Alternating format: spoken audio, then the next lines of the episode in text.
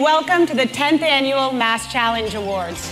Since its founding, MassChallenge has held the belief that startups hold tremendous power to change the world. The MassChallenge 2019 cohort. Almost nobody cares how your product works, they care what problem it solves. We are essentially the fastest platform to get a job in the restaurant and retail industry. What we're doing is making healthy eating more available to families living in food insecure communities with our affordable, nutritious meal kit. We are an information sharing platform for emergency. So, a big building like this, you call 911, an ambulance shows up, which is great, but they're at the far end of the building. This is The Language of Business, a podcast to help inform and inspire entrepreneurs and anyone thinking about a startup. Learn about strategies that work and strategies that don't work from experts who've been there and done that. I'm executive producer Don Kelly. Our host is Gregory Stoller, Harvard MBA and senior lecturer at Boston University Questrom School of Business. In July, we went to the kickoff of the MassChallenge 2019 cohort. We talked to the managing director and to three teams. And last week, we went back to see how they did in the competition. Here's Greg Stoller. Thanks, Don. We're talking with three teams in the 2019 cohort at MassChallenge. Who are we talking with first? Hi, so my name's Dan Wexler. I'm the executive director of Eat Well Meal Kits, and what we're doing is making healthy eating more available to families living in food insecure communities with our affordable, nutritious meal kit. The box with everything you need, right down to the oil, meat, and spices to cook a nutritious family dinner for five people for only $15. And what we do is we distribute our meal kits from community partners in food insecure communities. They're sometimes known as food deserts. They're communities where there is one or sometimes no grocery stores. Uh, healthy food and often any food in these communities are very expensive, and so we provide fresh, easy, and affordable dinner options. So, what's a typical meal? The recipe development really starts in the community. Our recipes are designed by our two star Michelin chef and they're all in line with the USDA dietary guidelines. So you could have something like, for instance, our chicken pot pie pasta, which is a pound of chicken, box of pasta, peas, corn, celery, carrots, onions, and all of the seasonings and other ingredients that you need to make a 30 minute one pot meal. They're quick, they're easy, and there's not a lot to clean up after. And how does that differ from Blue Apron? So, our recipes or our meal kits are $15 to feed five people. It comes out to be $3 a serving as compared to Blue Apron, which is about $8 per serving. Additionally, rather than doing delivery, we sell our meal kits right from these community partners, YMCAs, health centers, and things like that. So, it's a much more accessible and affordable option for these families. Blue Apron and, and similar services tend to be a bit more elaborate. I've used Blue Apron and the food was pretty good, but I definitely took a long time to make and used about every dish in my kitchen. So ours is designed to just be quick and simple. How did you end up at MassChallenge? We applied. No. Um, so we were in an accelerator before this called Von Billo. Is that here in Boston? It's based out of CIC right in downtown Boston. It's a great program, and they recommended us applying to MassChallenge because we're a very socially missioned organization, and we know that MassChallenge is really interested in expanding their social impact, and they have just a really great wealth of resources in terms of mentors and partners who are really eager to give us advice and direction on the problems that we're trying to solve. Dan, thank you so much for being on the language of business and best of luck in the competition. Who do we have next? My name is Tony. I'm one of the co founders of JobGet. We are essentially the fastest platform to get a job in the restaurant and retail industry. And you can kind of think of us as the Facebook for jobs, all on your mobile phone. Why we kind of focus on the restaurant and retail industry is because currently there are 80 million job openings in the US a year. 40% of them are focused on the white collar jobs.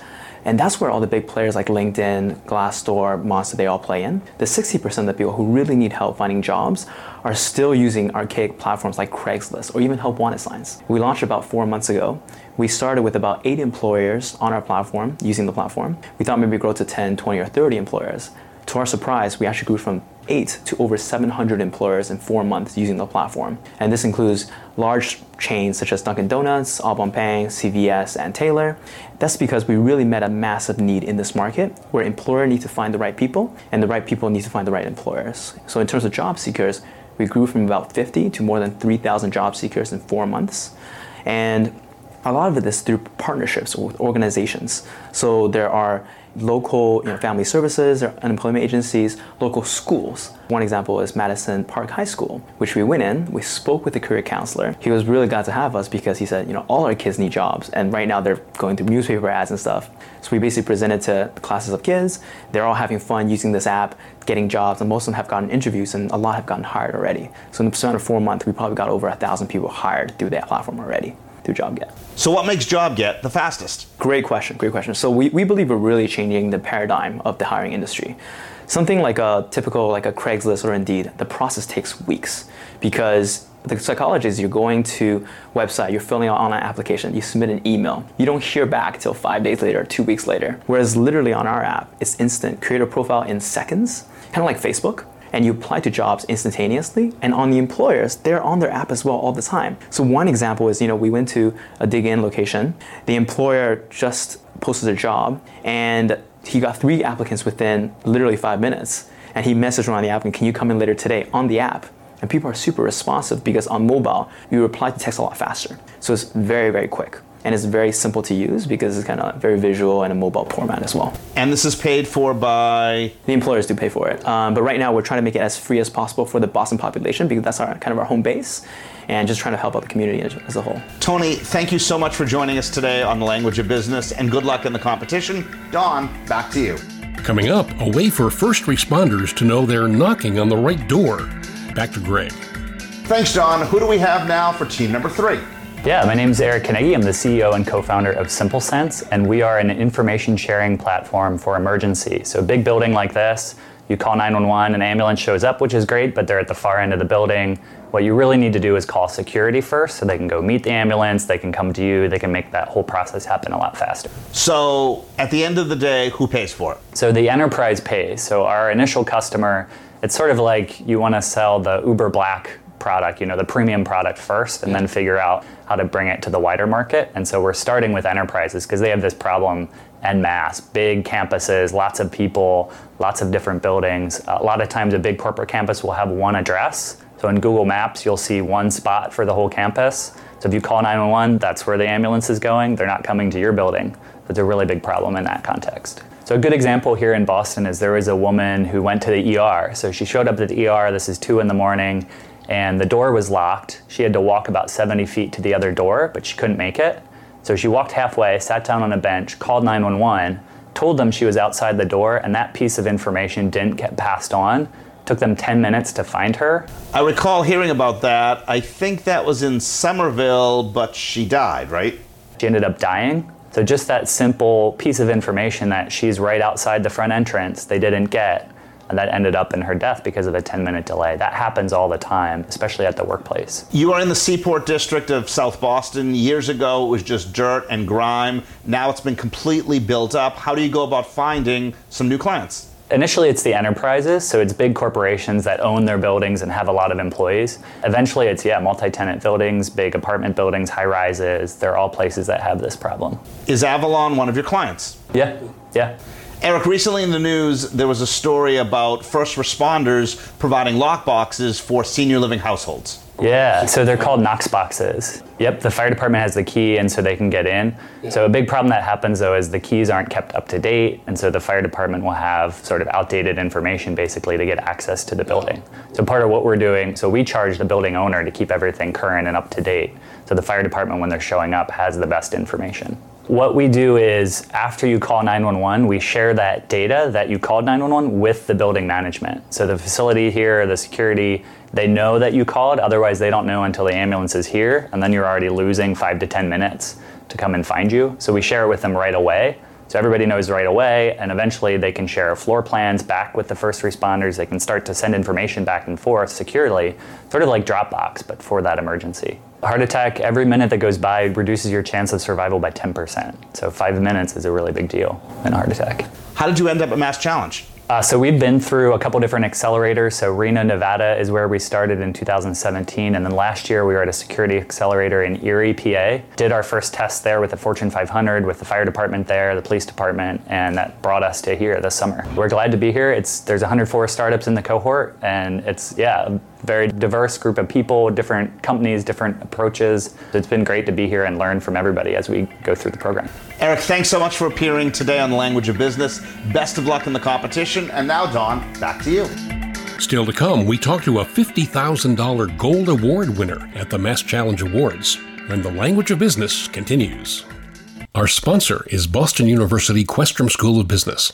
In partnership with EDX, Boston University Questrom School of Business is now offering an online MBA, a top tier business education available to learners around the world. It's a two year program with a tuition of $24,000, far more affordable than typical on campus programs. Interested? Get full details at bu.edu slash Questrom. Next up on the Language of Business podcast, we meet Tony Liu again. He's a $50,000 Gold Award winner at the MassChallenge 2019 cohort. Once again, Greg Stoller. Thanks, Don. So, what does it take to win at MassChallenge? We're back on location here on Dry Dock Avenue with a gold medal finalist, Tony Liu, co founder and CEO of JobGet, and welcome back to the Language of Business. Thank you very much for having me. Tony, when we first spoke with you at the kickoff in July, you were just starting the Mass Challenge program. Now, last week, you are a $50,000 award winner. Congratulations. We'd like to hear how did you get this amount of success? Our success came from the fact that we're able to connect the community with the local employers and the local candidates together in such a short amount of time. So within seven months, we've helped more than 10,000 job seekers in Boston find jobs across more than 1,200 businesses here.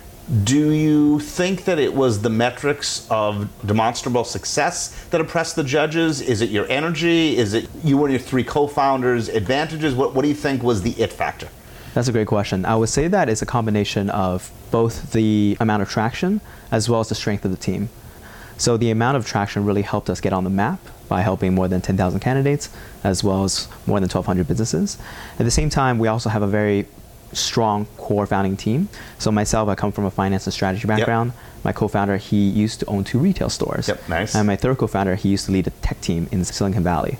So the three of us combined was able to create this very complementary team that helped us drive the success. But how do three people get along? Fantastic. I mean, we we have different personalities, but very cohesive personalities. So it's not often two against one. Oh, never, never. We're always on the same page on everything. At the same time, we often play devil's advocate, but at the same time, we also come to an agreeable conclusion. How much doubt, if any, did you have seven months ago, three months ago, or now you were going to do so well? In the beginning, we've always knew that we tapped onto a very big market.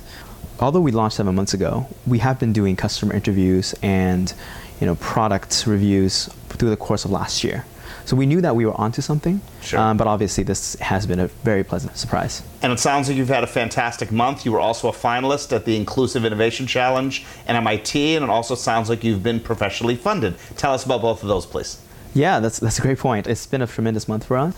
We also won the MIT Inclusive Innovation Challenge as a North America winner. And now we are down to the final four for a chance to win $250,000. So fingers crossed for that.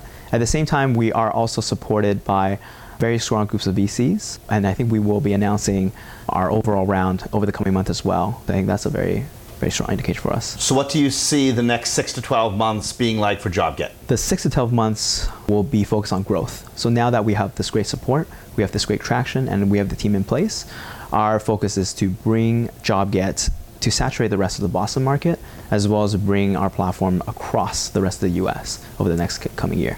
And the 50,000 that you've won at MassChallenge, and hopefully we'll keep our fingers crossed as well, the 250 from MIT, directly what would those funds be used for?